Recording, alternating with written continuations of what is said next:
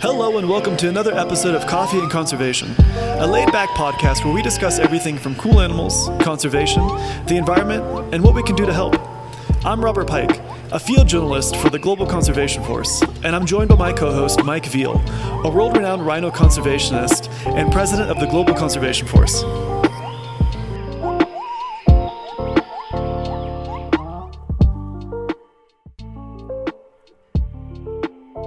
Welcome to another episode of Coffee and Conservation. Uh, I'm your host, Mike Veal from Global Conservation Force. Today, I have a very special guest, Dr. William Fowlds. Uh, we are not only longtime friends, but we've worked together on quite a few different programs and projects, all surrounding rhino conservation in the bigger realm. Will, welcome to the call. Thank you, Mark Veal, uh, very much. Great to be with you again um, across the audio channel, and welcome to all those that are listening in. Yeah. So, well, let's let's go back. Um, let's give everybody a kind of a, an intro. So, you are a wildlife veterinarian, and you've been working in um, the wildlife conservation scene as well as your wildlife veterinarian hat uh, for over a decade now, right? Yeah, Mark. So I have been a wildlife vet uh, based in the Eastern Cape uh, of South Africa, which is the province in the sort of bottom right hand corner as you're looking at the map of Africa. Um, I've been doing this for 20 years and uh, running that in parallel with the conservation work that's doing that's happening in this part of Africa, which is extremely exciting, um, being a combination of rewilding uh, for the first decade predominantly all tourism funded. And then uh, in the second decade, um, along with a major crisis in, in rhino poaching, we've uh, expanded that into a lot of protection work. Um, and then as that has been uh, suppressed to a degree, we've, we've added habitat expansion, uh, restoration, and connected conservation to the equation. So, exciting place to work. Uh, beautiful part of the world, incredible biodiversity, and, and lots of uh, amazing opportunities to to do some good stuff. I couldn't agree more. Honestly, it's uh, the Eastern Cape is it's is a magical gem not only because of all the different um, habitat spaces and biomes, but the community of conservation is uh, very very supportive and very collaborative, which is nice because uh, it definitely shows how far collectively the conservation um, industry and stakeholders have been able to get specifically in the Eastern Cape uh, with progress on so many fronts. Um, I think the first time you and I had met was it was early 2015 or late 2014, if that's correct, right? We met through um, Mark yeah, on the reserve. Yeah. That sounds about right. Um, at that stage, we were reeling under the first sort of waves of, of poaching um, that had swept down from the north and were starting to impact us in the Eastern Cape. And we were reaching out uh, across the world, really, for, for people who could come and help us. And yeah, you were one of those that stuck up your hand. Uh, hopefully, you don't regret that. um, but oh, definitely not at all. and, and extremely helpful. Very beneficial to us for us to have uh, GCF as an ally out there in the world, um, helping to combat one of the uh, exten- existential issues out there, which is biodiversity loss, and poaching is at the sharp end of that uh, that problem. Yeah, at that time, I remember um, I was working up in the Greater Kruger and overlap of the Kruger Park itself, and I remember one of the rangers that I had worked with actually up in uh, Thornybush and Balule getting uh, a job down at Amakhala. And uh, the Eastern Cape at that time was like a blank spot in my mind, as as in like what is actually going on. So I accepted the mm-hmm. invite to come down and check it out.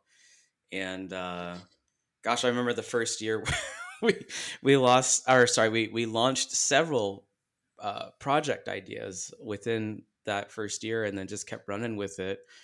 Um, but let's talk about Amakhala really quick because I think that's an important foundational block for people to understand. Um, so you grew up in the Eastern Cape of South Africa. Um, your family's from the Eastern Cape for several generations, and Amakhala is a very special place with a very special story. Um, going from traditional livestock uh, kind of you know production to rewilding the land and becoming an ecotourism center with lodges and all sorts of interconnected spaces of conservation coming together. Yeah, um, we do have a, a, a, an interesting story. Um, I am the fifth generation of my family that have lived on the land. My children are the sixth.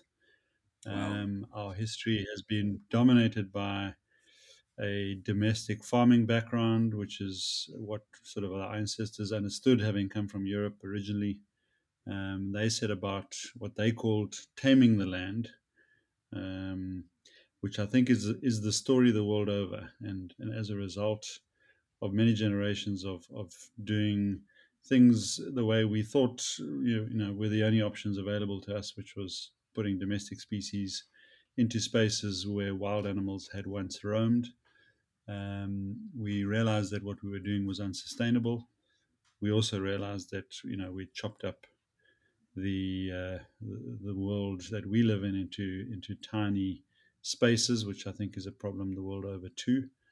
And the only way we could make a sustainable future for ourselves was to join up with our neighbors, take down all those interleading fences, and create more room for the species that really um, have evolved to thrive on that land, which which are the wild species. Um, and fortunately, tourism came along post 1994, and that gave us a lifeline really to make this transition from predominantly domestic farming and agriculture into a wildlife based land use. And uh, yeah, today we have the privilege of sharing that space with uh, guests from around the world and uh, simultaneously to do some really exciting and innovative conservation projects. Um, but fundamentally, it's about sharing resources with other landowners, working together to find solutions that are better than, than what they would be if we were alone. And I think that's an important formula for, for what the world needs as, as we look at our future and, and our sustainability. I agree. I mean, and Amakhala is a gorgeous reserve and property, and the the lodges have such a cool uh, combination of history, especially the one that your family owns and runs and operates. Um, the Leeuwenbosch uh, estates are just it's just super cool. I mean, bringing all together, full circle. Um, I mean, your your dad specifically has been able to see the transition and uh, I guess go through that um, that that reckoning of this isn't going to work anymore. Um, right? That was mm. that was kind of your dad's changeover. Yeah, I think I think in life uh, because things are, are moving so quickly in, in many people's lives. Uh, I think the ability to reinvent yourself and, and your community is an important one. I'm I'm pretty sure most of us will have to adapt to a changing world, a changing environment, maybe even changing careers multiple times over in our lives. Um, and you know, hats, hats off to my father's generation who were very entrenched in their ways. Um, the way they did things had been like that for several generations, actually. Um, but could also see that you know there were problems on the horizon, uh, and were prepared to do things differently and, and to pioneer new ways um, and you know uh, be collaborative in their approach and then also be open to new ideas particularly from the younger generation um, and and it wasn't just you know the older generation above us it was also our staff that we brought into this uh, very foreign concept of uh, of bringing wildlife back onto the land um, and most of us were completely naive uh, when we began we didn't know much about hospitality. We didn't know much about ecology.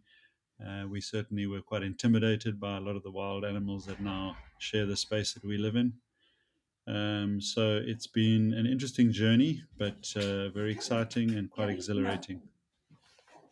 Absolutely. And so, how big is Amakhala and its expanse now? It's uh, it's over twelve thousand hectares, right, or just about that. Um, yeah, so the main three areas of Amakhala uh, are just about 9,000 hectares, so that's about 20,000 acres. Um, That's awesome.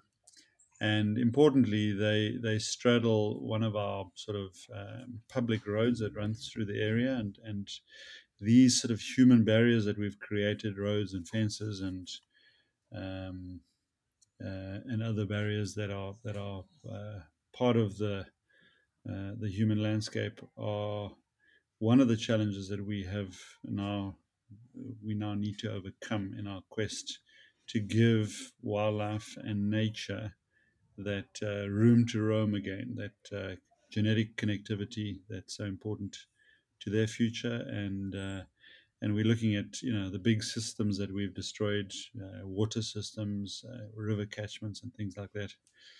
As we've fragmented these landscapes, and and we've got to piece them all back together again. So, not an easy undertaking. Uh, certainly, something that's impossible to do without collaboration. And as we've discovered, uh, something that we cannot get going without the, the the help from the world out there, just to to, to speed up the initial catalytic um, chapters to get the whole process moving in the right direction again. Yeah, it's uh it's definitely no easy undertaking. Um so that's a good point here. A lot of folks that uh, I encounter don't understand the difference primarily between private reserves, uh, government-run parks, and or provincial parks, a, like something relatable to like our state park systems. Mm. Um, you know, Global Conservation Force is uh, one of the few organizations that does partner with private reserves across the world, uh, primarily because we see that as the most efficient and fast line effort uh, in habitat pockets where there might be priority species or umbrella species. Um, and in particular, uh, you know, Amakhala is an important story that I'll, I'll seam back. I don't want to get too far ahead of myself here, but Mm-hmm. we're going to talk about the exciting projects that we're all aligning. But this this 20, 30 year history really comes to a T with um, like your father and then you and your brother uh, taking on that helm with all your neighbors at Amakhala, rewilding, bringing back the uh, the native species to rewild that landscape and rebuild that ecosystem. And now, as conservationists, we're looking at this limited space uh, aspect of these species needing more space because we're all actually quite successful in this rebound phase Mm. and also securing future space but in in the eyes of the public a lot of folks don't understand private reserves carry the burden of all of the cost so it's not always advantageous for them to actually expand their fence lines because that immediately equals more costs and overhead which then could translate to the lodges itself or it could translate to the owner operators depending on how many families are involved in sites and that gets uh, communally complicated when maybe one or two stakeholders in that realm don't want that expansion. So um, i know uh, you guys were trailblazers of your time you guys and the uh, the Kariega Reserve on the other side of the corridors uh, idea there. Um, what are some of the challenges um, for folks listening that coming from a private reserve, uh, you didn't realize were going to be a burden um, for you running a lodge and then having wildlife? Um, you know, things like wildlife monitoring, collaring, tagging, wildlife protection services, all of your different, you know, anti-poaching wings. Mm. Um, could you kind of give some insight into that? Because I think that's a gap in a lot of folks' uh, understanding in the conservation space.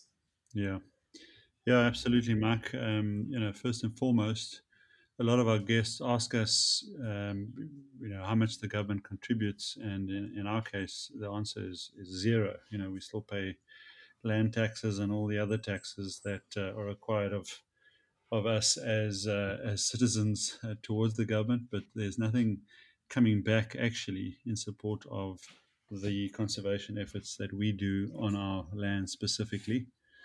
Um, the other challenge has been, you know, initially because we were quite naive, we just assumed wildlife would take care of itself.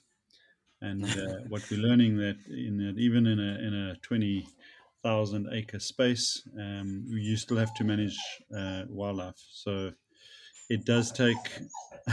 hang on, I've got the bloody dog here making noise. Hang on. no worries.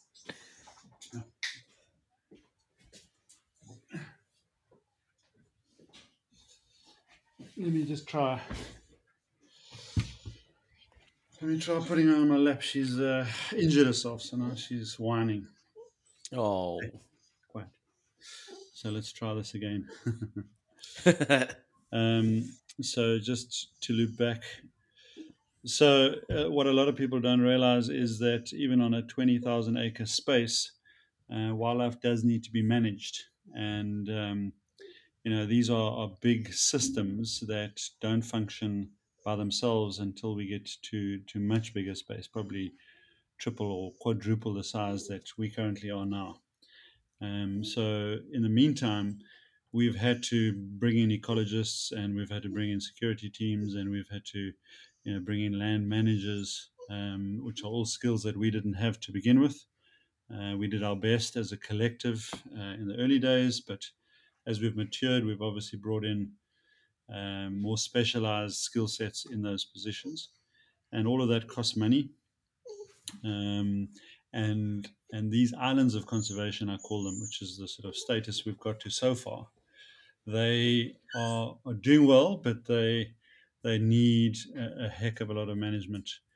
Um, and the principle is that as we expand and grow to to sizes much bigger than what we are now um, collectively, then the the amount of manipulating required in those ecosystems will decrease. Yeah, it's kind of like. Um, Sorry, Mark. I mean, let me let me interrupt you there quickly. I'm just going to okay. see if I can take this dog to the other side of the house, and I'll be back. Okay, no worries. Okay, sorry, Mark. No worries, Will. One is one is moaning. I, okay, I, I understand. Uh, um, okay, so where was where was the last spot? There was uh, the connected spaces and expenses, right? So, yep. Um, okay, yeah. So I, you know, one of the other things that comes with this space is a lot of folks don't understand that. Okay, so an ecologist that's a full salary. Um, an anti-poaching ranger that's a full salary. Vehicle budgets, vehicle repairs, vehicles themselves all of a sudden to manage a, a space uh, like Amakhala, you're looking at quite an expensive operation to be part of the ecotourism space to have positive input and output for conservation.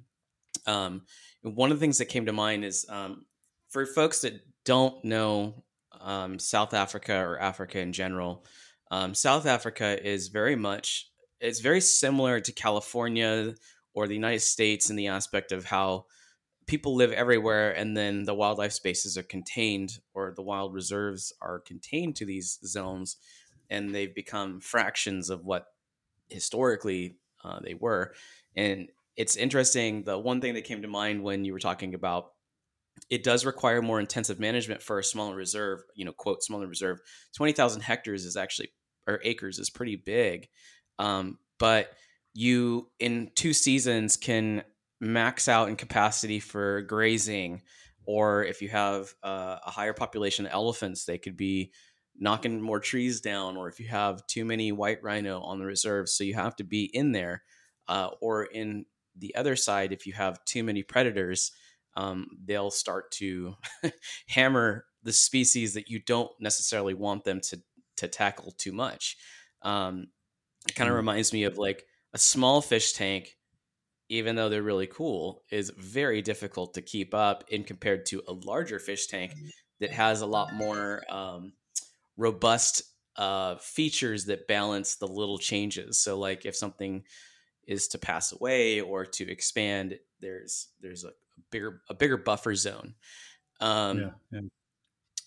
But what's really cool about all this is um, this next factor that we've all been working on. So um, if we go back in time again, so we're talking, um, you're working as a wildlife vet. Um, you have the Thandi incident. You work on that. Um, I'm at that time in the north of the country, working in kind of one of the hot spots as a ranger, and um, I hear about that.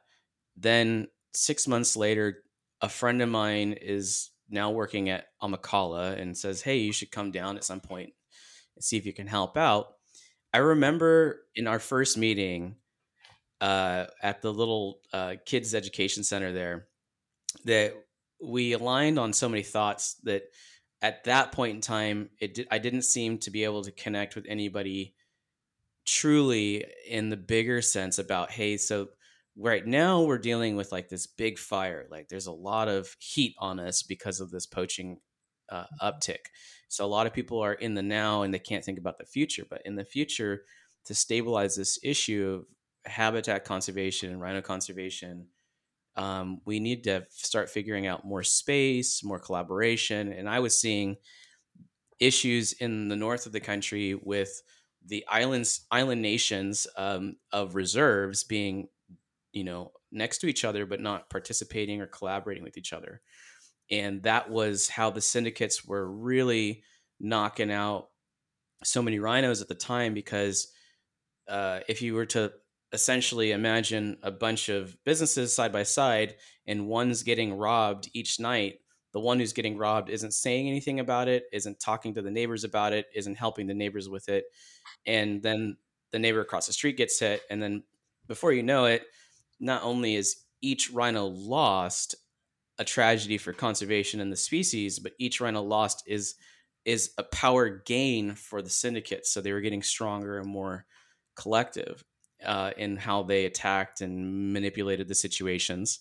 Um, so now, fast forward into the Eastern Cape, uh, there's a very good structure of collaboration. So uh, GCF fits into the rhino conservation and anti poaching space and community based conservation space uh, as well as aiding in the veterinary and rewilding space with a lot of the projects overlapping with yourself and many other of the reserves down there.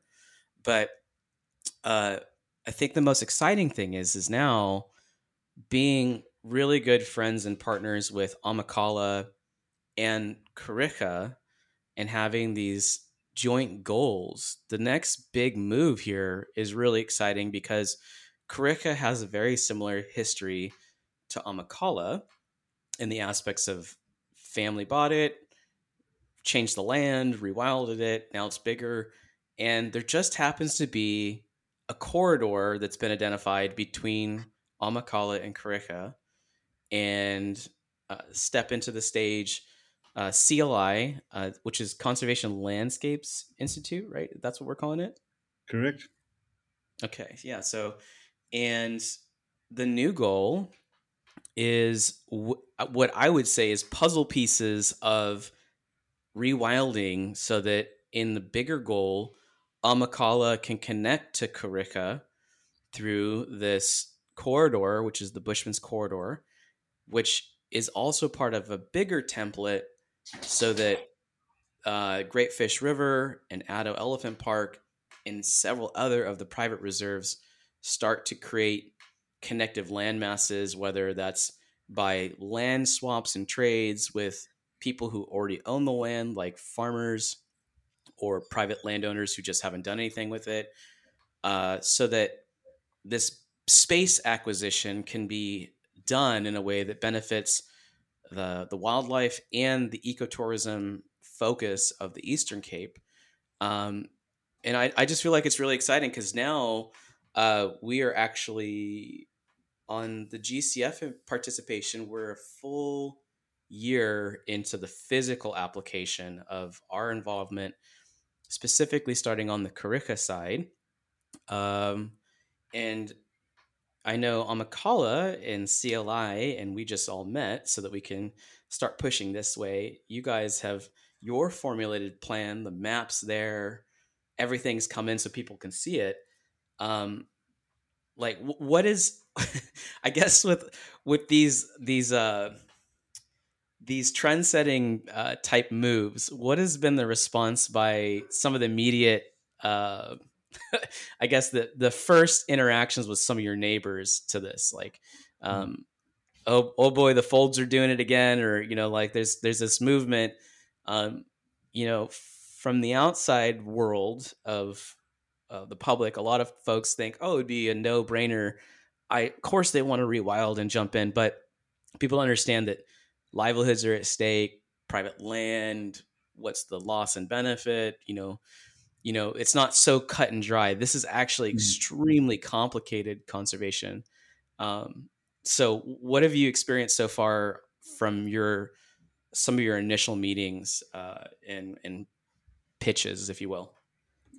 Yeah, Mark, I think uh, you, you touch on a, on a lot of very important points there. Um, the first thing is, uh, you know, as people often like to be individualistic in their approach, uh, going back to, you know, your early experiences of, of the poaching crisis.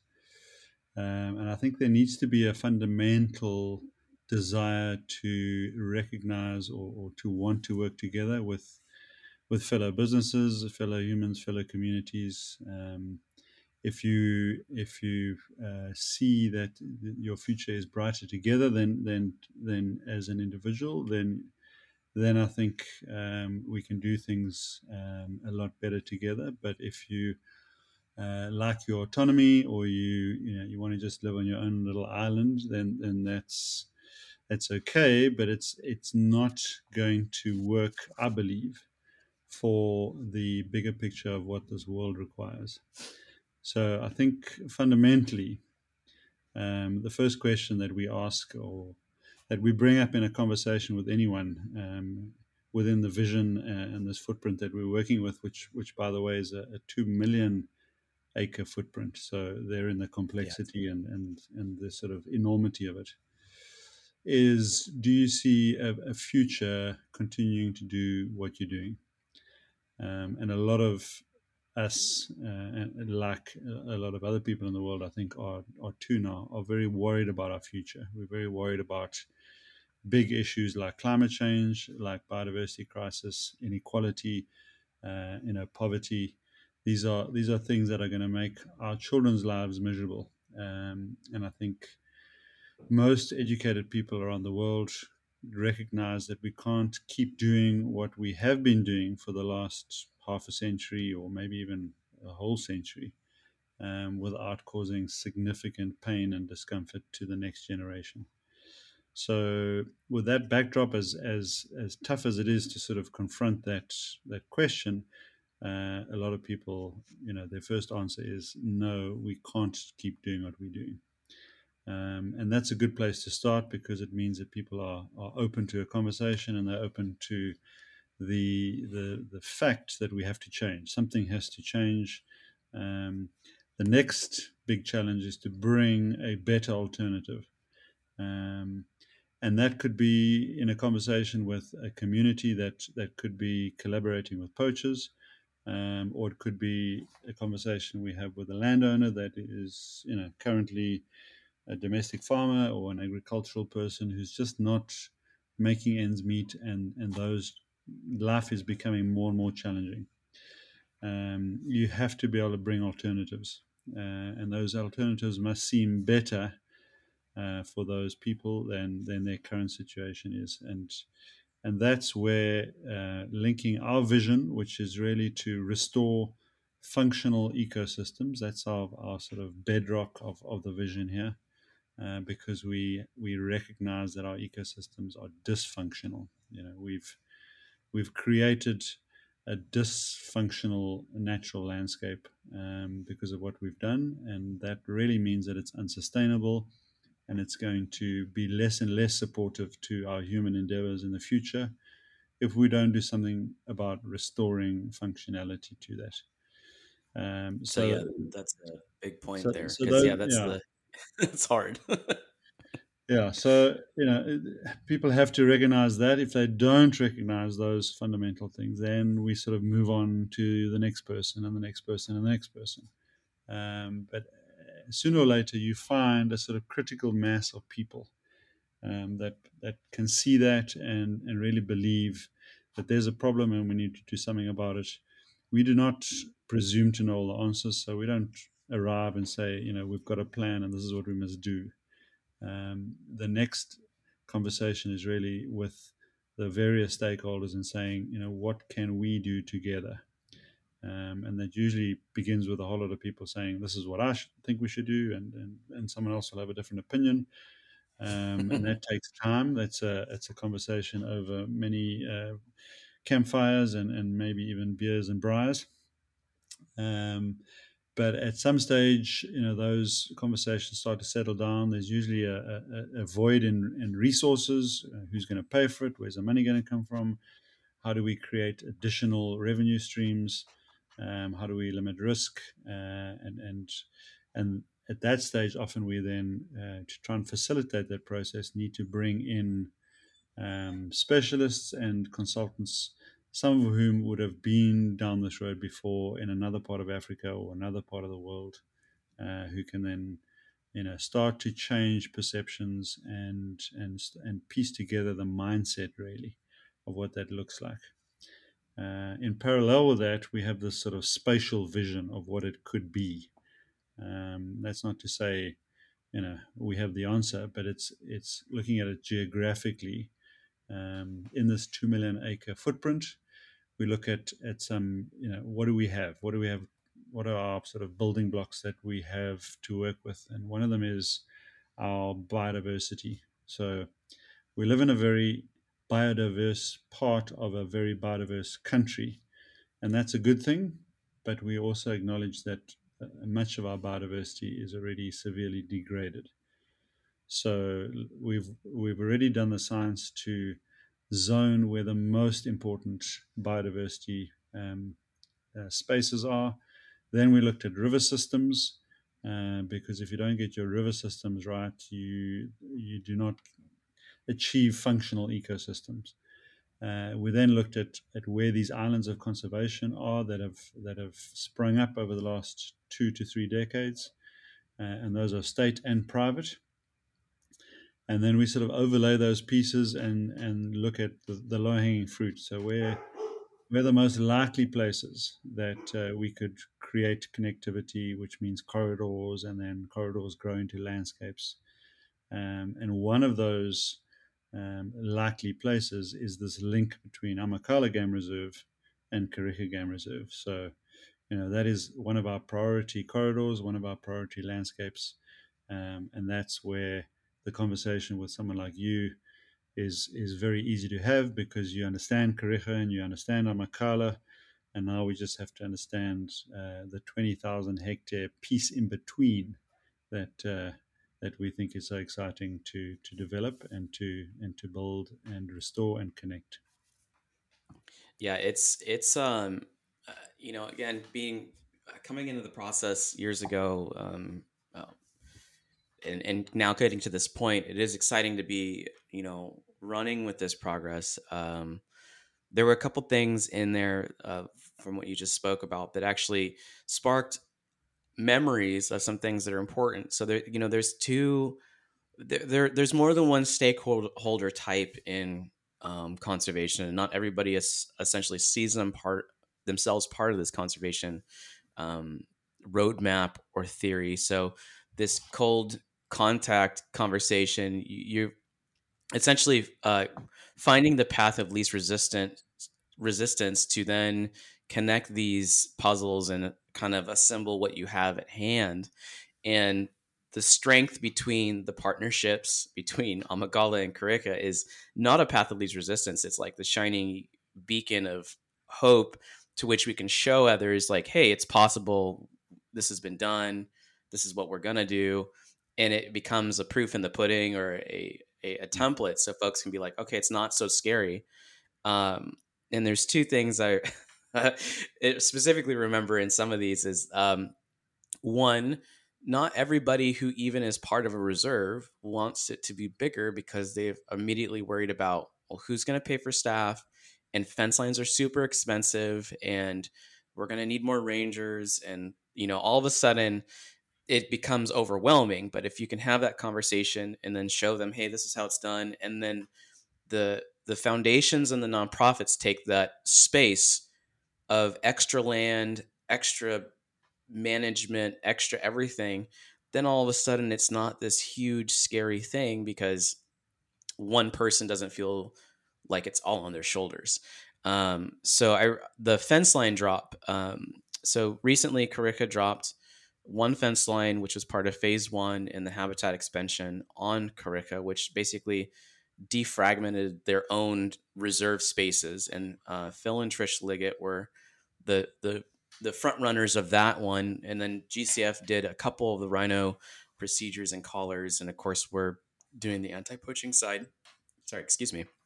Um, but we just finished a next uh, the next big block in that, which is now going to take about nine months to do. But um, uh, for those listening, Dr. Fowlds, myself, Coyote Peterson, Mario Aldecoa, and Trent Underwood were all uh, part of a panel for World Rhino Day, and that was our signature big launch day for.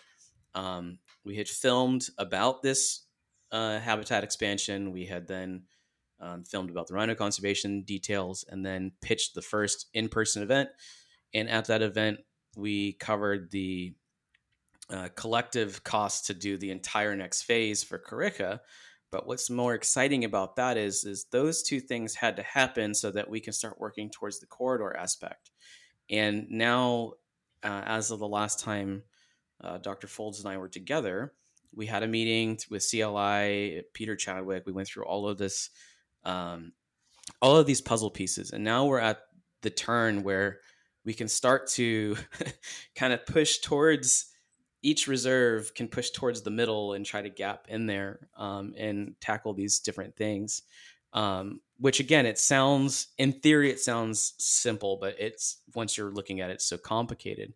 Um, one of the other stakeholders in this are the uh, local communities. Now, um, a, com- a couple of times talking about this with folks, people were worried about the local communities and representation and their land and stuff. And um, right now, none of that corridor space incorporates any of uh, their land ownership. However, they grow to benefit from all of this because of our community development programs that are bringing them in. Um, and one of the exciting aspects about the communities surrounding Amakhala, Kariega, and all of these other spaces in between the reserves and the Eastern Cape is they they are starting to really understand the conservation benefit. And um, Will, you could probably speak to this a little bit further. I got I got the footnote update of this, but um, one of the local communities just ratted out one of the big poachers who had escaped from the um, the jail in the Eastern Cape, uh, one of the high priority ones, and I believe uh, was it I can't remember which reserve it was, but um, I don't want to misquote it, but I I understand that um, they they ratted them out, and then there was a giant community bribe provided by Indalo. Um, could you speak a little bit to that? Uh, what was really recent? It was like only two weeks ago, I think. Hmm. Yeah, so interesting turn of events. Um, so the, the first tragedy was that our correctional services, our, our prisons allowed five rhino um, poachers, they were actually convicted poachers uh, pending sentencing, uh, to escape from one of our prisons. And um, a, within two weeks of that event, the Seven Fountains community, who yeah, is a, a, fairly large rural community living adjacent to the Lalibela Game Reserve and the Pumba Game Reserve, um, they actually ratted out uh, one of these guys that that was roaming around the rural countryside, um, which awesome. was a remarkable event. You know, I know that those reserves um, have dedicated a lot of their time to trying to improve conditions in those communities.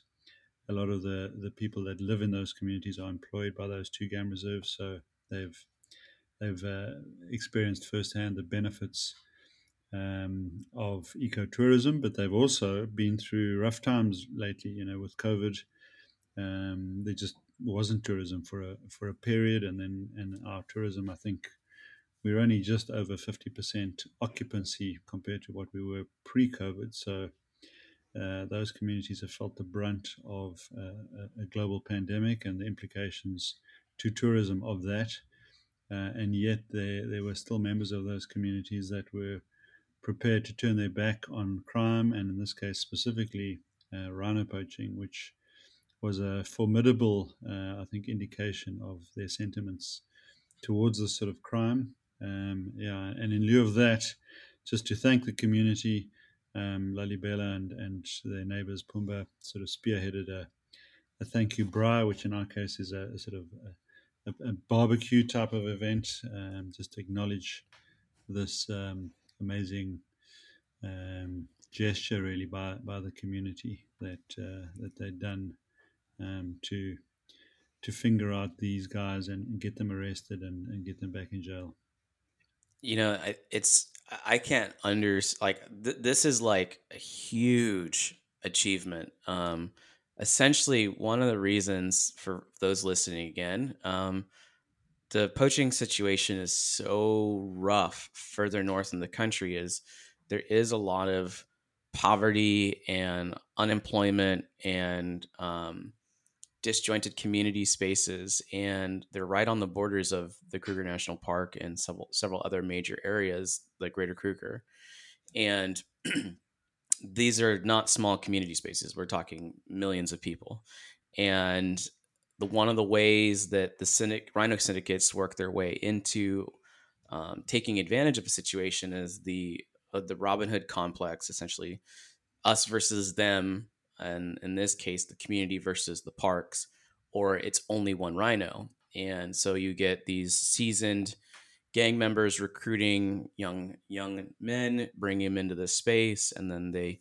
recruit others to be tip-offs and informant folks and they infiltrate lodges the gates uh, the gate guard situations the travel company providers the tour pickups and drop-offs and before you know it you have this nasty nest of syndicate operations going on. So to have the local community take the risk, first of all, because this could backfire in, in an aspect of they don't necessarily know if this person who's known to be dangerous is going to retaliate in some aspect. But we're talking about, I believe, over 200 people came to that uh, that thank you braai which was really cool. Hmm. Um, mm. But an entire community stepped forward and said, we understand the value of conservation in our jobs, in the community space, in our integration to the land and everything that's involved, and we don't want it here. And that that is so big because that's how that's another giant building block of success for conservation as a whole because have they hid that player for sure we would have been dealing with more poaching incidents at this moment because mm. that person was very seasoned in um, all things rhino poaching. Um, so it's it's a it's such a it's like a footnote in in the aspect of like it was a blip on the radar, it happened, but it the the weight of that success is massive because it shows so many other parallels and successes and integrations and time and effort that came back to to provide for conservation and, and the community itself. Um, so that's that was really cool. Um, and these are things that tie into these next plays with the habitat expansions and the land spaces is is making sure we continue to incorporate uh, the underserved communities, the indigenous communities, and uh, employ and elevate all of those folks from different spaces. And um, I mean, we can see it across the Eastern Cape to mm-hmm. the nth degree. It's it's very cool. Um, yeah, I think I mean, um, just to to butt in there, Mark, we uh, we recognise that that the socio-economic situation in the Eastern Cape is not good. Um, you know, in spite of what mm-hmm. tourism has done, I think it's only a drop in the ocean, really, uh, in improving the lives of some people. Um, pre-COVID, our unemployment rate was forty-five percent in this province. Um, so you, have got possibly a, a landmass, maybe 20% of, of the whole country that, that are living, uh, existing on, on a 45% employment rate. So that is a massive challenge for all of us. Uh, we know the, the benefits that tourism can bring to communities, um, but we need to scale that, uh, and, and those benefits far exceed the benefits that farming was doing on, on the same properties that, that we've rewilded. Uh, but that has to be scaled at the same time. We've also got to take care of food security. We can't turn it all into you know, big five game reserve areas. So the planning and the integration of um, biodiversity restoration as well as socioeconomics has to be done very carefully and very mindfully. But uh, I'm extremely confident that we can deliver the better alternatives that, that I spoke about earlier um, through this biodiversity restoration integrated with the needs and the prospects of communities. Um, it's not going to happen overnight, unfortunately, which is what the politicians will will love to promise their voters. Um, but uh, when we see a little incident like this, where this community turned their back on a on a poacher, that is a, a, good indicator of, of things to come and and the fact that there are communities out there that recognize that there's a better way um, by keeping these natural assets alive. Um, so, yeah, a positive indication, but still uh, an enormous amount of work to do in the community space. Yeah, that's that's a good point. Yeah, like um, so the unemployment rate and um, you know the reserves don't have the capacity at this point to employ you know thousands of people if you will. It's not as if it was like disneyland or something like that. Again the the financial um, burden is on the reserves. Um, again so this is a good spot for the nonprofits to create bridges between the community and the land spaces. Um, i know that a majority of the reserves in Eastern Cape have a community project with community coaches, whether that's in sports or mentorship or um, community gardens and integrated education opportunities and advancements into vocational trainings. Um, so we we as GCF have that with several of our reserve partners um, in Southern Africa, and um, we see the benefit in it quite a bit um, right off the bat, which is really interesting. You know, you see, for example, um, on average, a sole ranger or the uh, we'll call him the sole bread he or she would be the sole breadwinner of the family is supporting 10 to 12 people on average in these rural community spaces and that goes to that unemployment factor um, so we would love to of course expand that to you know half. So doubling the employment opportunity maybe in the next 20 years space. Um, again people are always like that's a great idea. I love that. But that doesn't always equal funding. Um, funding and fundraising is always very difficult. Um, people might love the idea and embrace it but then they hit like on a post and they're done with that thought for the day. Mm.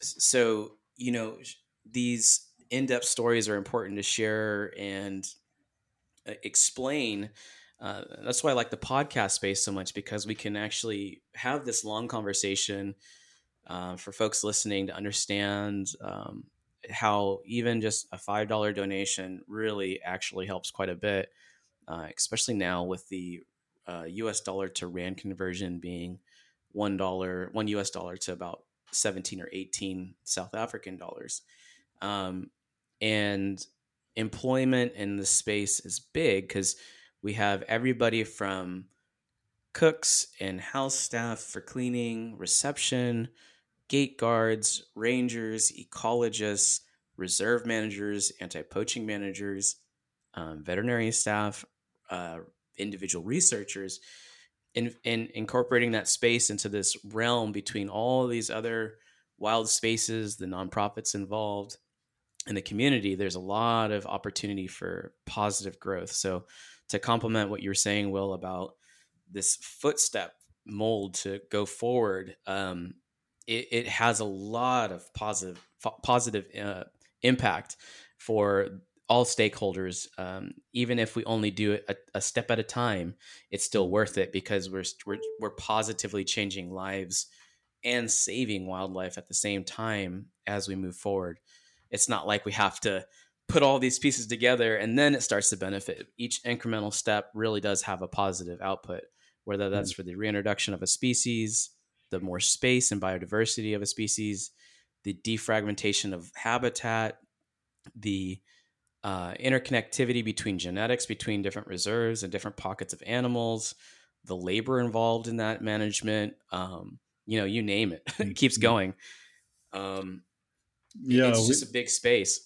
We often uh, talk about the, the power of catalytic funding, which is um, which is what is so important to us. Um, you know, at the end of the day, it, uh, it, it's important to create jobs, but but someone's got to pay for those salaries um, in perpetuity, really. Uh, to have philanthropic funding around is important, but that cannot be the way that the whole system is built um, because it, it won't be sustainable. So, yeah, we, we have a vision, and that vision is to amplify the the funding streams um, so that they are not entirely dependent, which is the current situation, on uh, on traveling internationals predominantly, which is you know a tourism model. Um, we want to build diversity and resilience, not just on the natural side of things um, for nature, but also on the socioeconomic side of things. Um, and that really involves creating skill sets for people because that means that they are they have an opportunity to put their hand up and say, you know, I can make a positive contribution and, and I can find a place where I'm getting paid to do that and, and paid much better than, than what they have been in the past. Um, but but that's really going to boil down to bringing in, new revenue streams and yeah. those revenue streams really tap into what the world needs to to fix a broken world. Um, that's a, it's about restoring biodiversity. We we've lost seventy percent of this world's biodiversity, and and we know we're on a trajectory that is that is catastrophic unless we can turn that statistic around. But it it requires people on the ground working really hard in a um, a strategic and coordinated manner to fix biodiversity. Uh, and therein lies the, the need for skills. So, if we can use catalytic funding, call it philanthropic funding initially, to create those skills, and we have a vision to plug those skills into, you know, we can restore the biodiversity that then becomes the foundation for the sustainable income and the sustainable jobs, uh, which is a win win for the world because we are contributing positively to what the planet needs and, and, and simultaneously um, fixing people's futures. We, we're literally giving them uh, some hope and we're giving them a future in, in something that is of benefit, not just to ourselves locally, but, but to the, the greater global community. So that's what, that, what I find so exciting by this category of solutions that we call nature based solutions because they provide opportunities and they also strengthen the sustainable foundation that the whole planet needs, um, not just the benefit to, to the local system.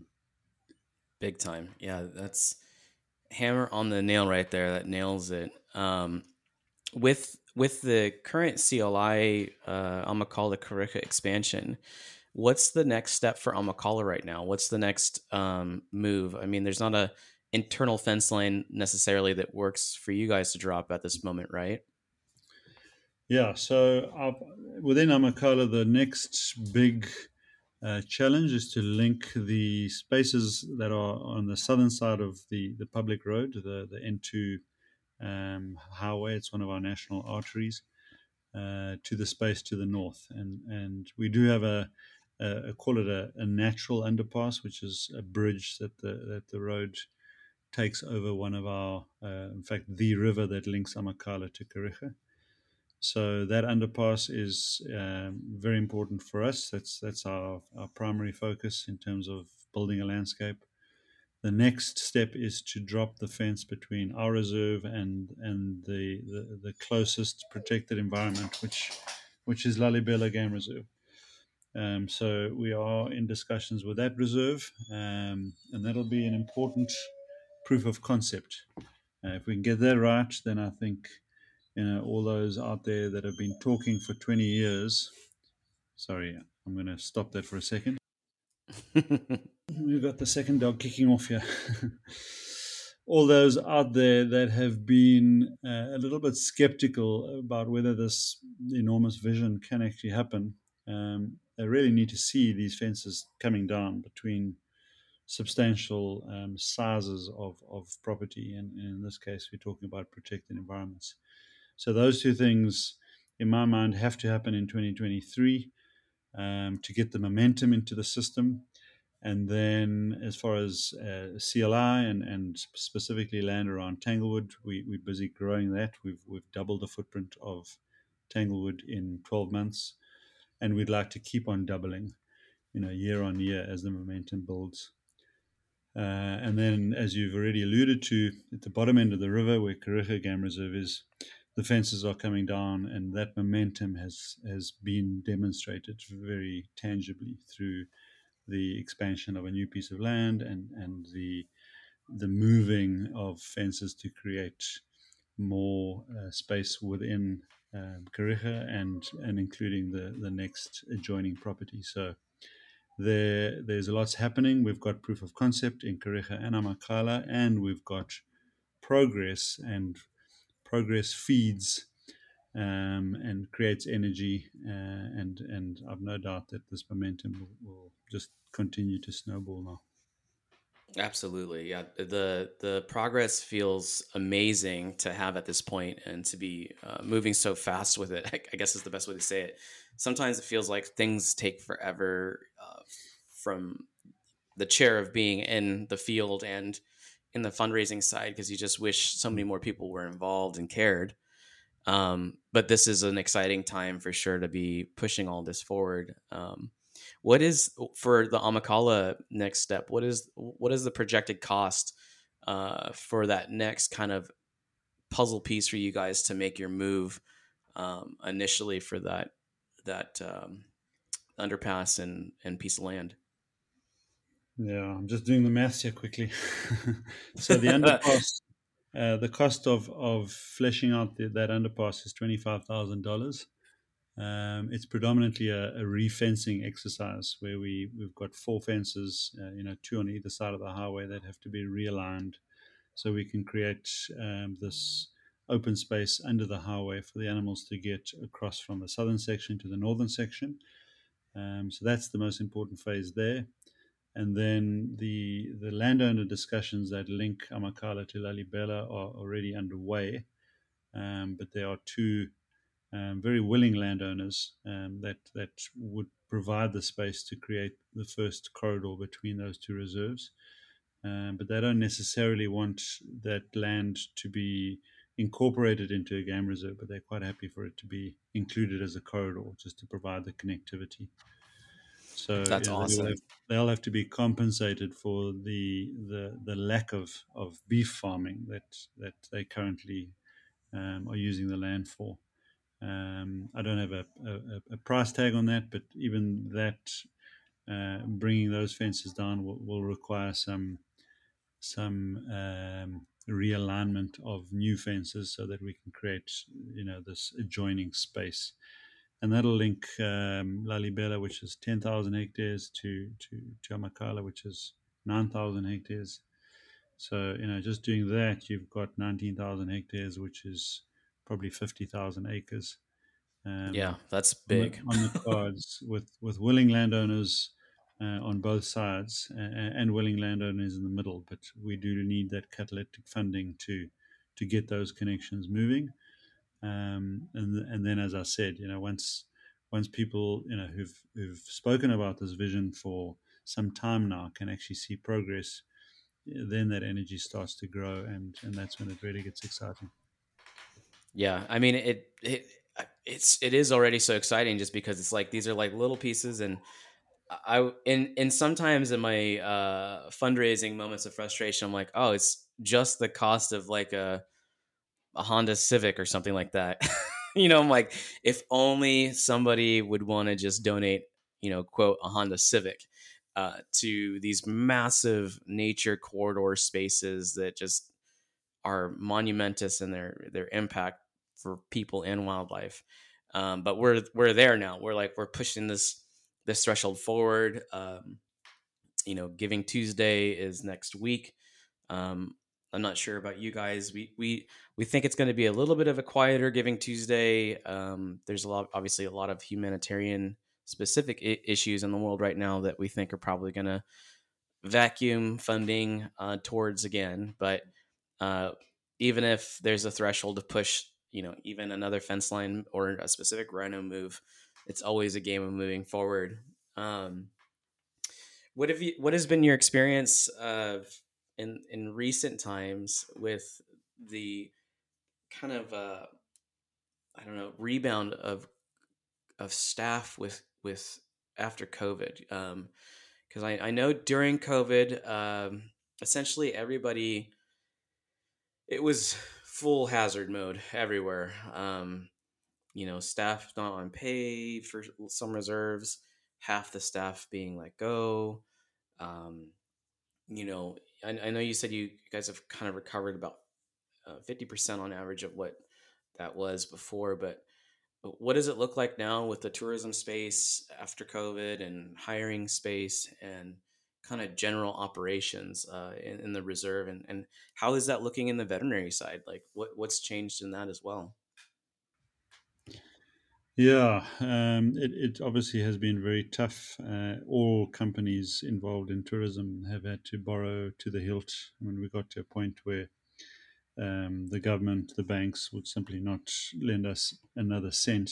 Um, my family, we even put out a sort of SOS on our social network to say, you know, we'll we'll we'll take any advanced um, payments on holiday and, and, and honor that uh, for the next five years if, if we have to, just to try and get some funding in. Fortunately, some, some very kind people responded to that. Um, just to be able to give, and this was uh, January of this year when, when our schools go back uh, to the start of their year, just to give our staff uh, money to buy their kids clothing so they could start school and books and shoes, you know, just the real basic fundamentals. Real yeah. basics. Yeah. Um, so we've survived. Um, we did lose some key staff members uh, who sort of looked at the future of tourism and thought, you know, uh, they, they were normally sort of uh, staff in their late twenties, early thirties who who needed to you know raise a family and and didn't see the prospects of tourism bouncing back very quickly as being strong, and so they moved into agricultural sectors and and some other commercial sectors that were not as badly affected by travel. Um, so we've lost, you know, a big chunk of our skill set, and and we're now having to rebuild, um, which is sad in a way, um, and that can only be done through tourism uh, at the moment.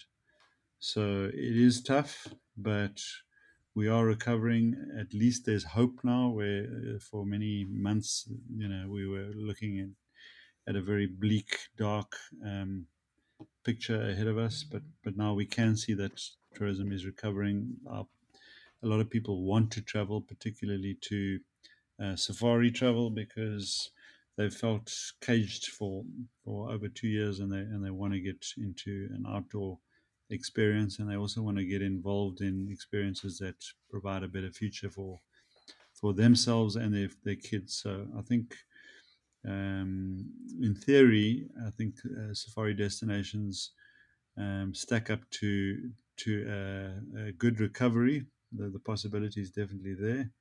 Um, one struggle we're having at the moment is just that the airlines have not recovered well enough mm. to provide those conduits to get the, the tourists who want to come uh, in here quick enough. So we are struggling with, with some of the carriers and, and just flight availability, and, and that would certainly help us recover a lot quicker. Um, but then on, on the human side, uh, you know, humans are incredibly resilient. Um, and the minute there's hope, suddenly the mood has changed. And, and so that optimism is, is definitely back. Um, it, you know, it's fantastic to have some tourists back. And I think those tourists are, are seeing the delight and the appreciation from our staff um, and in having the, this privilege of, of having you know people back uh, from other parts of the world, uh, and and the pride in being able to share the fact that we have kept things going. You know, we have uh, kept the, the wild spaces and the animals intact. We have managed to keep our poaching down to uh, absolute minimum, and and I say that's touching wood. Mm, um, Same. and, and, so, you know, our communities and our staff are very proud of that fact, and and we love to show that off to people that are coming to visit, and give them the time of their lives, which is what we're doing. Yeah, it's a, it's been a, I, I when you were referencing those months of like stagnant, dark, no hope, I I have a very strong memory of that still. I mean, it's you know not that long ago, but it's it's also nice to feel this uh, breath of fresh air of like lodges getting guests again and eco tours that GCF's been running going back online again and um, you know visiting you and visiting um, Kariega and uh, several mm-hmm. other locations in the Eastern Cape and there is a lot of positive joy that comes out of it. You can see it in the staff. You can see it obviously in the guests. Um, yeah. But but the impact of that. Um, yeah, I, I, think it's just important to note that in those dark days, um, you know, people like yourselves, organizations like GCF, um, you know, really stretched out your hand into your networks and and people did respond. So the, the fundraising was fantastic, not just for the funding that it delivered, but I think the the message that got through to to our key personnel who were just holding the ship together by threads was that there are people in the world that care. Um, everyone understood the situation we were in. We understood that it wasn't our faults um, that this is that happened, um, but we appreciated that there were communities and individuals on the other side of the planet that recognized this um, important work of conservation that was happening here and were prepared to to help us. And just the value of that far exceeded the monetary value um, because that energized and, and kept people going when we really needed them to keep going. Yeah, I man, I remember that. That was uh so we had we had several things. We had our key galas and we did the the Amakhala Eco Tour packages. Um, and then I remember doing um, thank thank God uh, Coyote Peterson and crew was so cool. They came in and we did the Rhino Conservation Challenge, which was the next big hmm. push in on on that stuff. But yeah, oh man, I remember it was I was so thankful people responded um, in such a really tough time. Yeah. Um, but also like um, I do remember like the the impact on on the staff on either side of the world. Um, and yeah, sometimes just knowing somebody's got your back and is there to support you, and we're gonna make it through it, and we're all gonna survive that kind of thing. Um, mm. Yeah, that's the that's that kind of momentum. I guess that's kind of a parallel to just rhino conservation in general. It's definitely not you know butterflies and sunshine. It's a very difficult, complicated, and uh, unforgiving realm of conservation. Um, so, but now, you know, again, we, we turn that coin, we have the hope and see it forward. Um, yeah. And then, and then in your space as a, a wildlife vet, what, I mean, what was, what was pre-COVID, COVID, and then post-COVID kind of like, then that arc? Um, I know, I know we kept you busy with some stuff, but I know we're a fraction of what you have going mm. on in your your daily activities or sorry your weekly activities. Yeah so in, in my life as a as a wildlife vet um, in the last seven years in our part of the country has been taken up by quite a severe drought. It's the worst drought we've had since the 80s so that was already putting pressure on um, natural systems even before covid came along um, so, so things were tough there. We could we could see our, our, our habitats were taking strain. Uh, with that, you know, some of the animal species were taking strain. A lot of our reserves had to start um, supplementing animals just to keep certain key species going during those drought years. And then COVID came along, and and in a in a conservation system that is entirely dependent on tourism, uh, fundamentally, it, it does mean that uh, my clients, my wildlife clients, had to look at at their budgets, and and some things just had to get cut. Um, and one of those was was you know veterinary expenses. Um, yeah. Another one was security. Uh, so that's why we reached out to you guys to help us with uh, tracking devices, not just to keep um, the sort of current technology moving, but also to help us find new technology which would make uh, a budget, a shrinking budget, as effective and hopefully even more effective. Um, so one of the things that are, you know, one of the silver linings to COVID is that we've had to reinvent the way we we cut up our uh, shrinking passes, slices of pie, our, our budgets, um, Yeah. and, and to make everything a lot more streamlined and economical.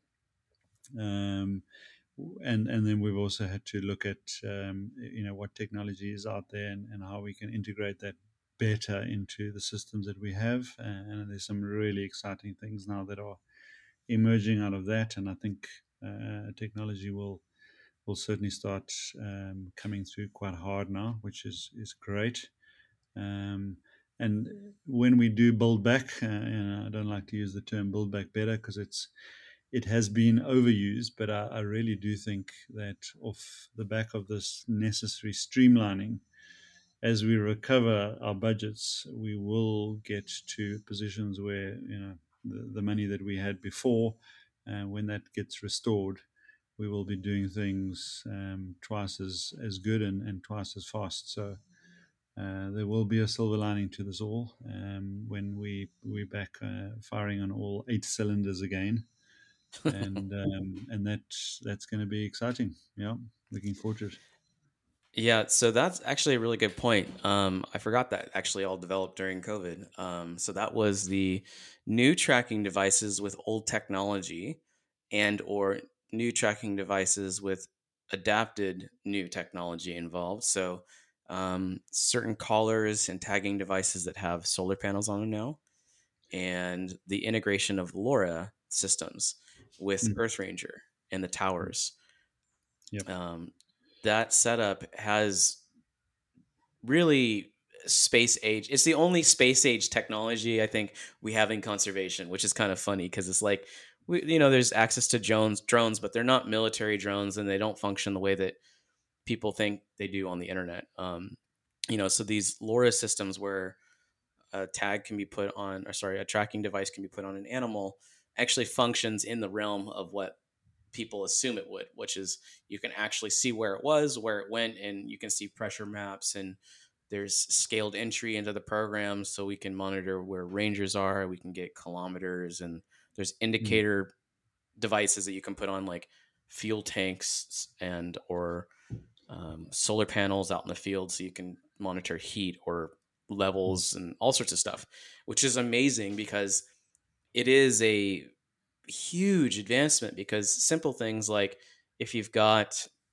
a fuel station or a fuel pump out on the far side of the reserve, knowing when that thing is low or if it's getting messed with, um, you don't have to send people out, and that's not hours of time and vehicle fuel and all the things above. Same thing in in the monitoring aspect.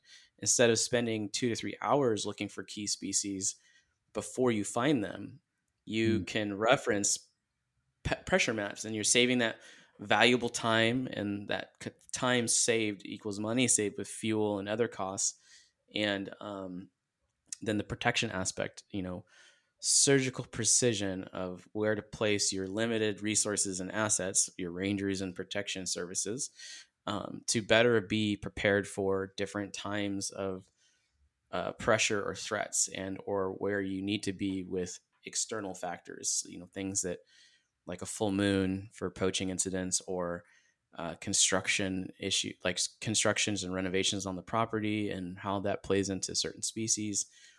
You know th- that's a really good point. That that silver lining of technology it was a big one. That was mm. actually really exciting to see all that come together and um, i mean i look at my earth ranger almost every day. I, I, seriously love it, especially if if I'm not in the field and I'm I'm missing the the daily walks and patrols or the action. I'm I'm signed in on the Earth Ranger, just looking to see if you know what what weather pat- pattern changed the behavior of the carnivores or you know the the density of the rhinos, for example, or something like that.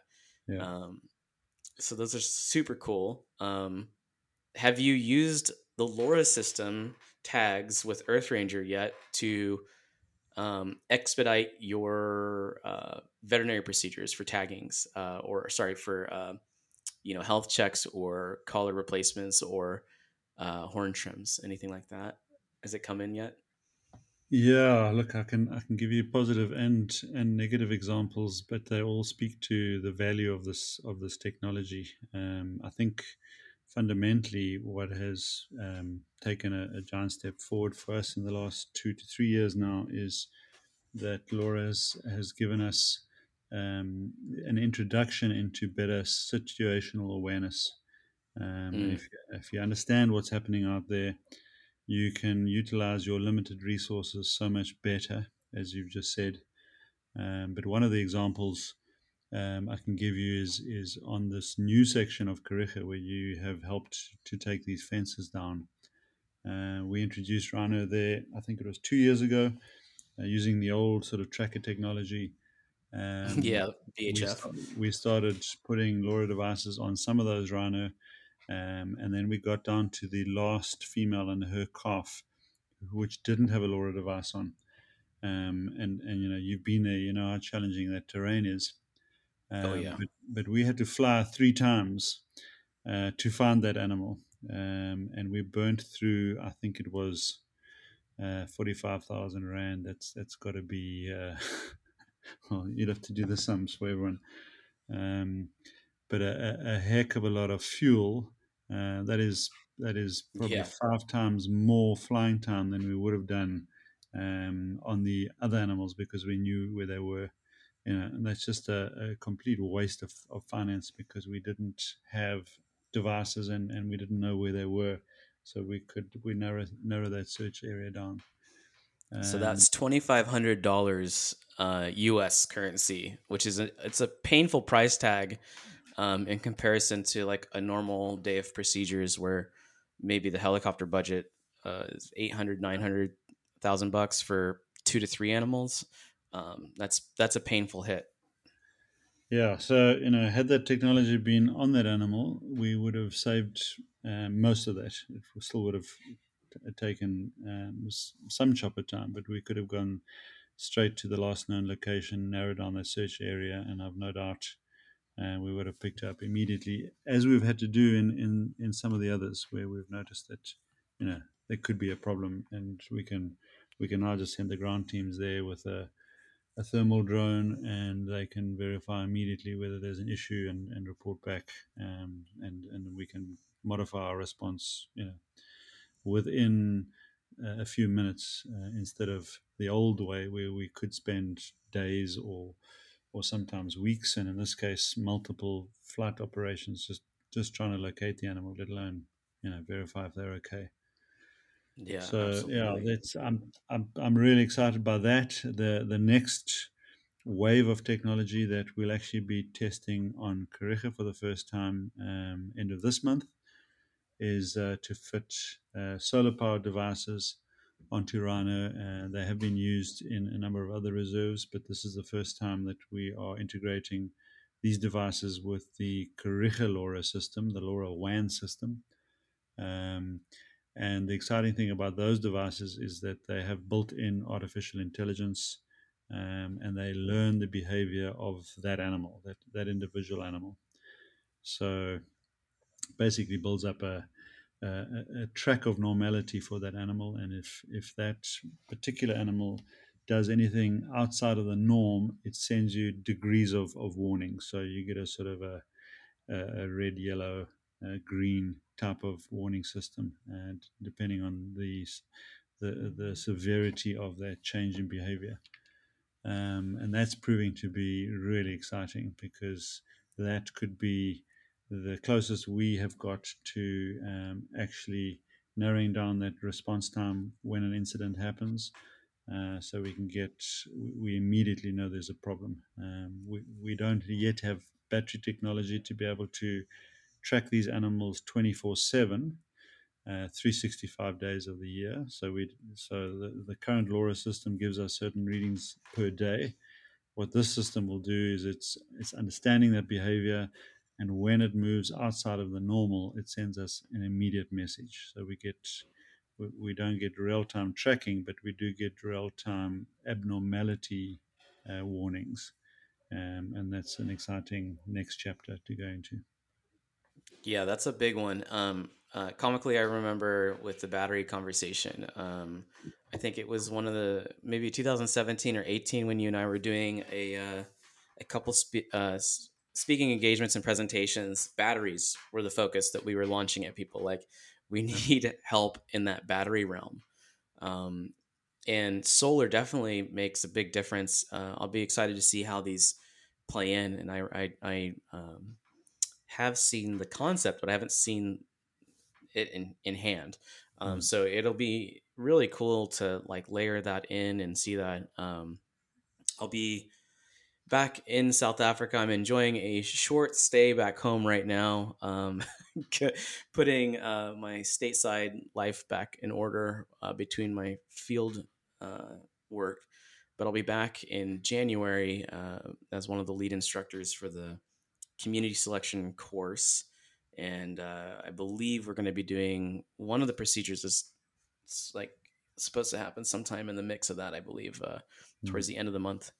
Um, that might be cheetahs though that we're we're jumping in on. Um, but yeah, I was I mean all these things coming together is pretty cool. And and I believe you guys sent two candidates onto this course. Is that is my memory exceeding me correct for that? Yeah, um, we have managed to secure some some funding, as you know, um, and and you guys have been a part of that. But we are sending some community members uh, from the Amakhala side um, to participate in this community ranger um, initiative. That's, uh, in my mind, a, a, vital aspect because what we cannot uh, only do out there is, is train um, community members to be security personnel.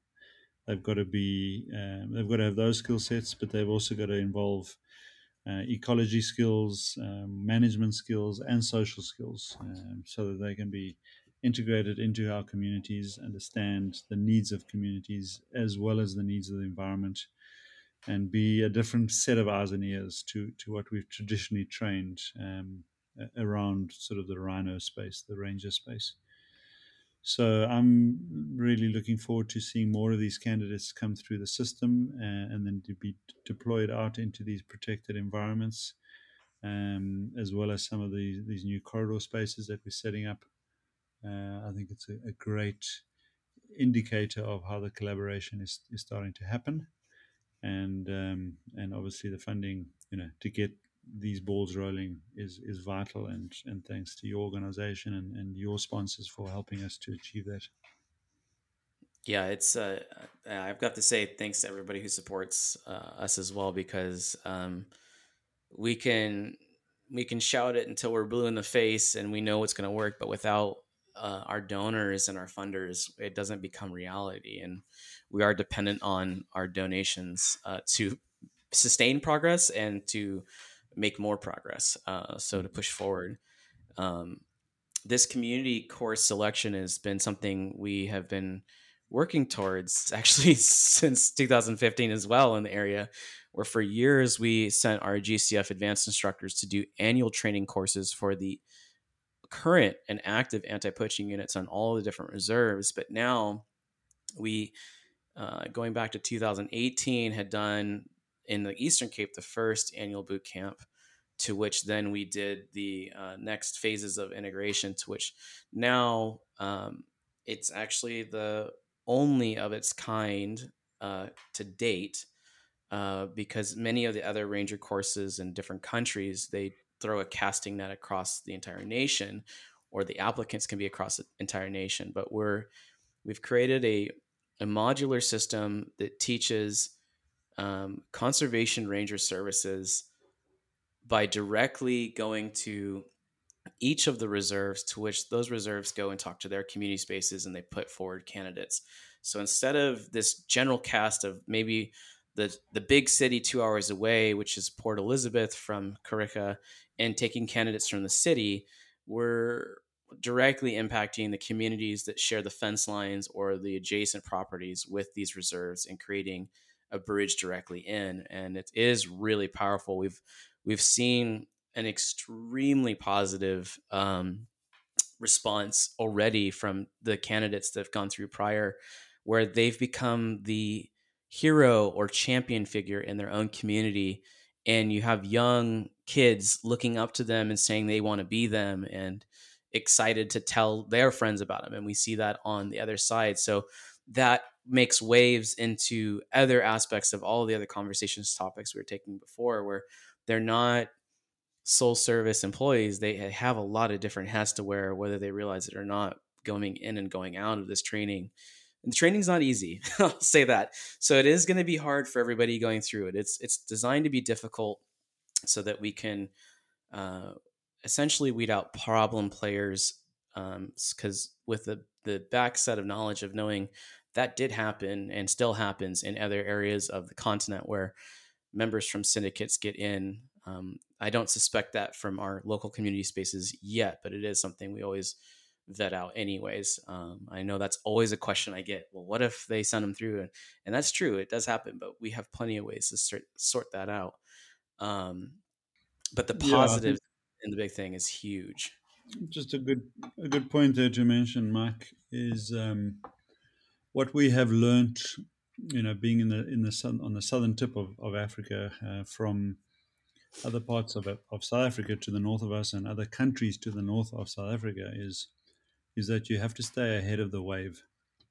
Big time. and, and once you allow crime and particularly organized crime to become entrenched in a system, it is extremely difficult to to play catch up from that space. So, uh, what we're really trying to do here with these communities is to embed those alternatives, um, you know, a better future, better careers, more exciting, more fulfilling um, uh, careers into the lives of, of community members so that they are far more resilient to the uh, temptations of crime. Um, and, you know, as we've seen with this community turning their back on, on rhino poaching, you know, that's a fantastic indication that it, it there, there are some results there. We've still got a, a heck of a long way to go, but the more of these community rangers we can train, integrate, and then employ and provide opportunities, the, more difficult it's going to become for organized crime to to get a foothold. Yeah.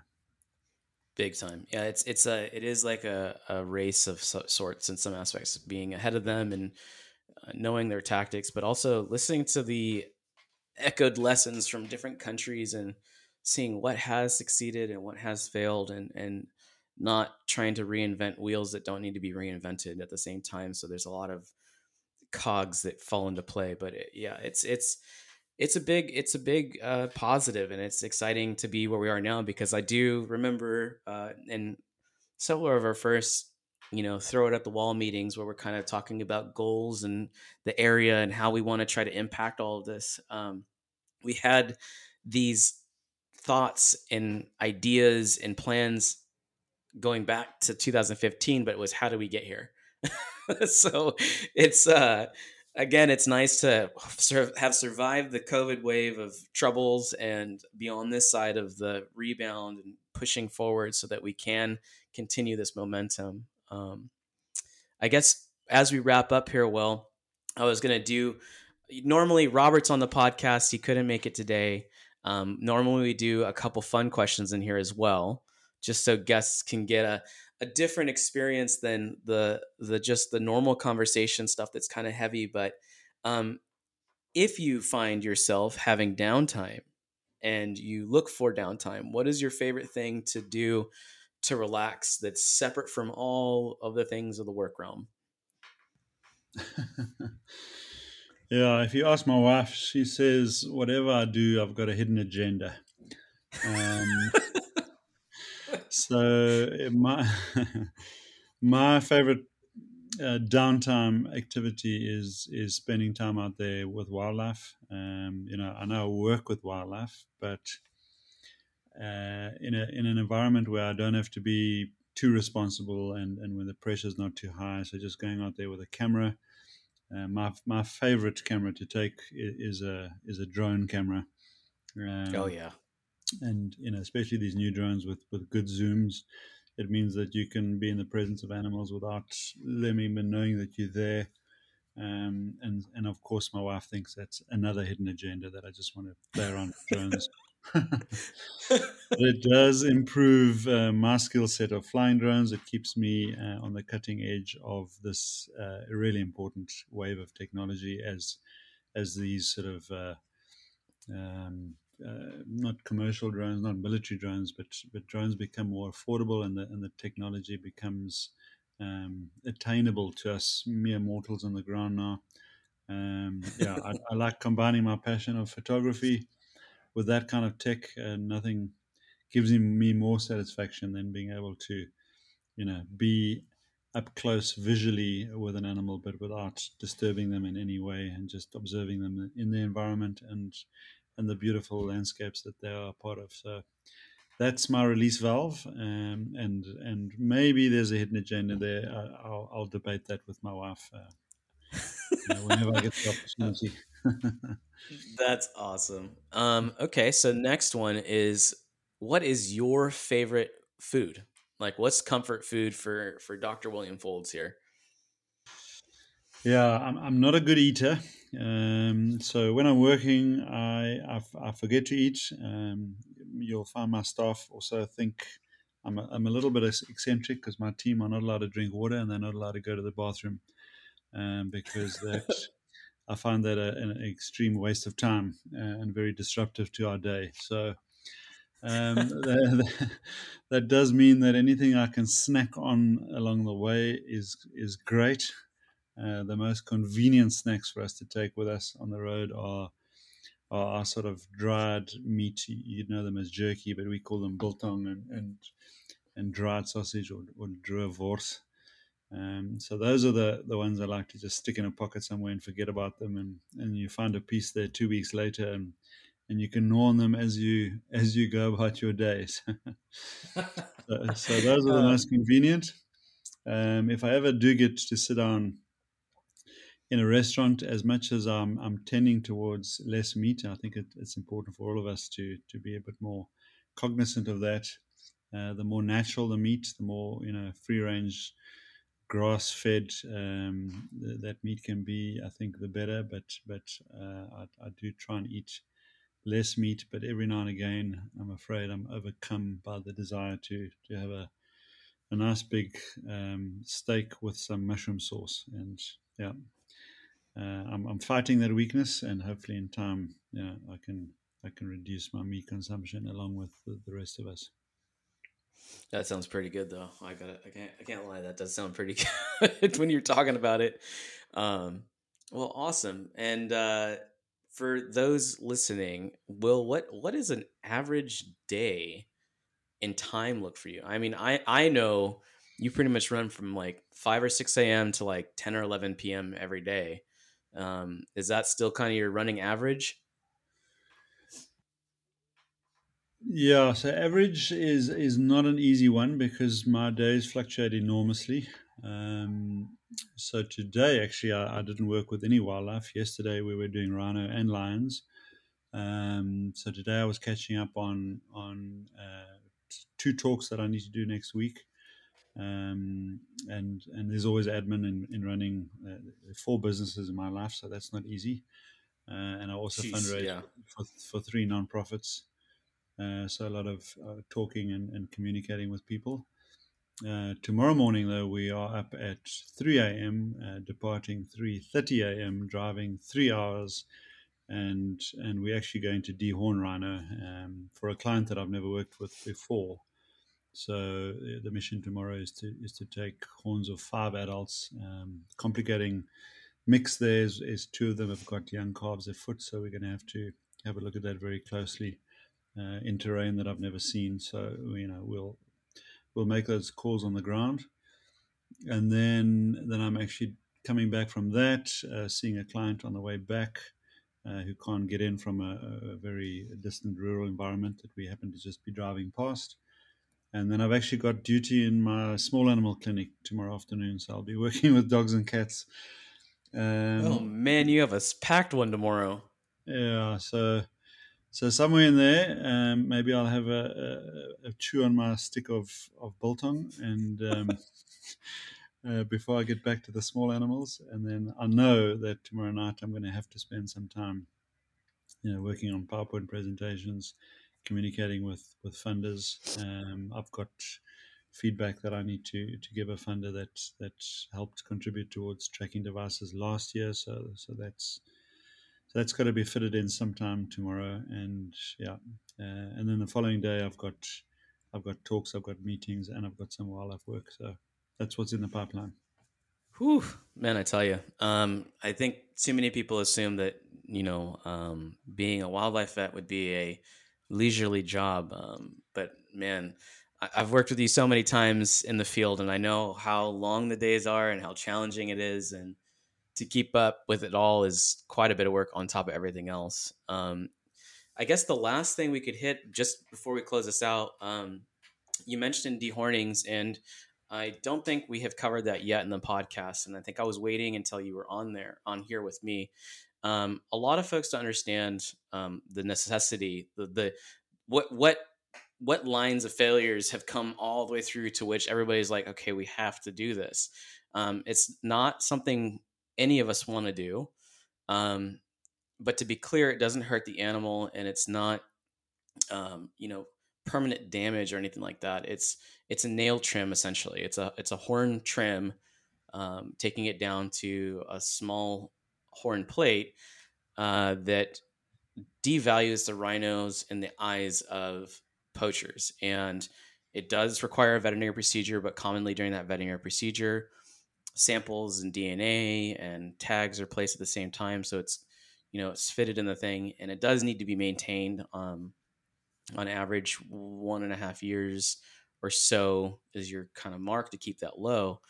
Um, I think, I think among the first times we talked, uh, if I remember correctly, I do remember adamantly being against it in the earlier days because I had seen failures with it, but the failures were human failures. Um, primarily, a reserve would only do some of their rhinos, and then a poacher would break into that property and they would get by chance one of the dehorned rhinos and a horned rhino and um, so it wasn't showing proof in the pudding and also this is one tool in a toolbox of 40 to 50 avenues of trying to lessen the threat and delay the pressures with the poachers. It's not a solve all, it's not a silver bullet. Unfortunately, there isn't a silver bullet in our system of conservation. Um, so it's it's something that dramatically reduces the pressure. Um, Will, if you could, could you walk through this as a vet procedure? What what is it um, for folks? The common questions are: Does it hurt the rhino? why do you have to do this and um, the end is how does it how does it affect the rhino uh, in its natural environment yeah so you know dehorning uh, is, part of the suite of solutions as you've um, alluded to which in this case uh, reduces the reward to poachers by by taking off as much keratin as possible without hurting or harming the rhino um, I say that because physically we do not um, cause any pain by doing this. There is a technique of, of cutting them at the right place uh, so that they're not in any pain. Um, so far, you know, most of the research indicates that most rhino populations are not severely impaired by by not having a horn, you know, for for the short term anyway. I don't think this is something that we can sustain for generations with, without affecting um, you know population and survival rates, but it's certainly a, a short-term tool to have in the toolbox. Um, what it does do, though, is that it pushes poaching uh, away from these areas where you have uh, created a high risk situation for them, which is where the anti poaching units come in, and, and possibly combine that with a low reward situation by taking most of the keratin away uh, it pushes those poachers into spaces where that is not being done. So, for example, in the Eastern Cape, where I live, there I've only got three clients, and, and now number four uh, tomorrow, who are dehorning, and, and those are clients that have for various reasons, found themselves in a, in a vulnerable situation uh, where they felt that, that either their terrain or their you know, proximity to communities or you know, known uh, avenues of organized crime have, have made them vulnerable.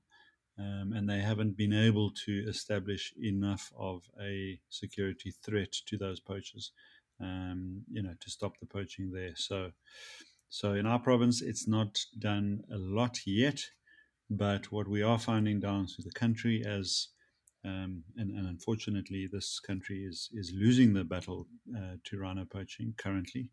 Um, uh, and I generalize now, but but that's the overall picture. We we still are losing more than we can breed, um, in that more and more parts of the country are resorting to dehorning to try and get that balance of risk and reward in the favor of rhino. Um, and and the trend is starting to come south to where we are now. So although we only do it, you know, in a limited way currently, all of the reserves that I work with have all got dehorning in a, in the back of their minds. We're all ready to push that button if we feel that our efforts um, to keep them secure are not good enough. Um, but the physical process of, of going through a dehorning pro, uh, procedure is not something that we can do to a, uh, a rhino that's awake. So we have to tranquilize them. That can sometimes happen just by darting them from a vehicle and, and tracking them with a drone, but most times, tomorrow included, we've got to use a helicopter to access those rhino, to put a dart in, to follow them and keep them in a safe area to minimize uh, risks and anesthetic. And then there's this procedure of coming in with chainsaws and literally taking the, the horn off at the right position um, and then trimming the excess keratin off um, their faces so that we don't um, you know cut too much off, but we leave as little on as possible. Um, and and and that is sort of an hour long procedure. You know, it does come with risks, and and it comes at great expense too. So nothing is easy, nothing's for free. Um, but it has been shown in many parts of the country to be an effective interim tool to just keep the poaching um, incidences down while we deal with the the bigger issues and those bigger issues really revolve around communities locally uh, education and, and providing alternatives for communities they also involve around you know international criminal syndicates that are that are operating giving our systems time to find out who they are and, and get on top of them um, and then finally, we, we are, well, we have for eight years now been working on demand reduction programs in Southeast Asian countries, which we are under no illusion um, is a long game. It, will take us generations to curtail demand, but it's something that, that we believe is important, and, and we do that as part of the holistic approach to the whole thing. So, yeah, it is a combination of, of a variety of of uh, solutions that we are applying simultaneously. There's no one formula for every um, rhino reserve. Everyone has to weigh those things up, but dehorning is something that is being adopted more and more now in South Africa to try and keep these poachers at bay. Those are all fantastic points. Um, and yeah, I, to echo what Will said, so everybody's aware, um, poaching in Kenya is drastically different than poaching in South Africa. South Africa is it's the way animals are targeted is different between the Kruger Park and the Greater Kruger versus Eastern Cape versus KwaZulu Natal province. Um, Botswana is different from South Africa. Namibia is different from Botswana.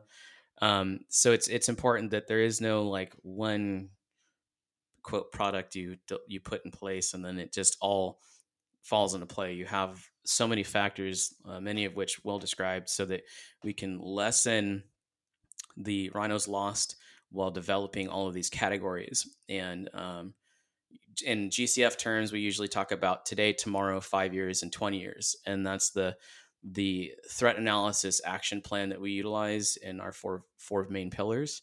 And um, you know, uh, investing in the community started a decade ago, and we're seeing the benefits because now we see kids who want to take jobs in conservation, and that's a big game plan. And it's the same as the demand reduction. Whereas the dehorning buys us years of time. And remember in that conversation of losing a rhino is not just a rhino dead for conservation. It's an investment in the criminal syndicate system.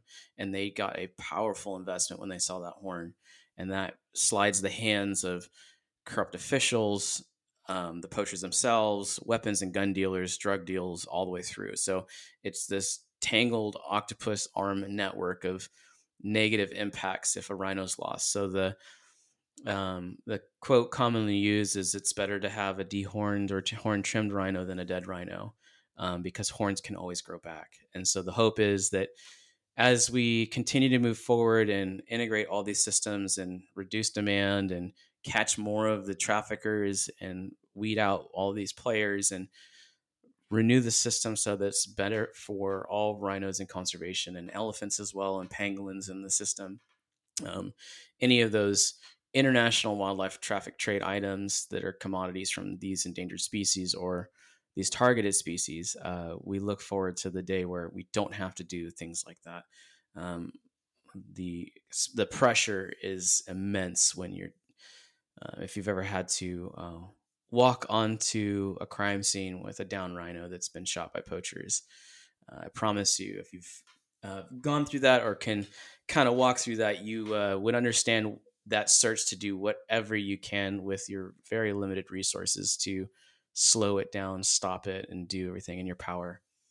Um, so yeah, Will, thank you again for the long podcast. Um, we really value uh, the time spent with you and all the projects and uh, my friendship with you. I really treasure it, and thank you for all of your hard work. I know it's not easy. Um, it sounds glamorous to the outside, but I know firsthand how hard you work and how much time you put in, uh, how many sacrifices you've made to be where you are today, and how much effort you continue to put in. Um, it's well outside your your job role and your payroll and um, you know your daily life. It's it's it's your it is your life. Um, so thank you for all of your time and effort and for joining us today on the coffee Coffee and Conservation podcast.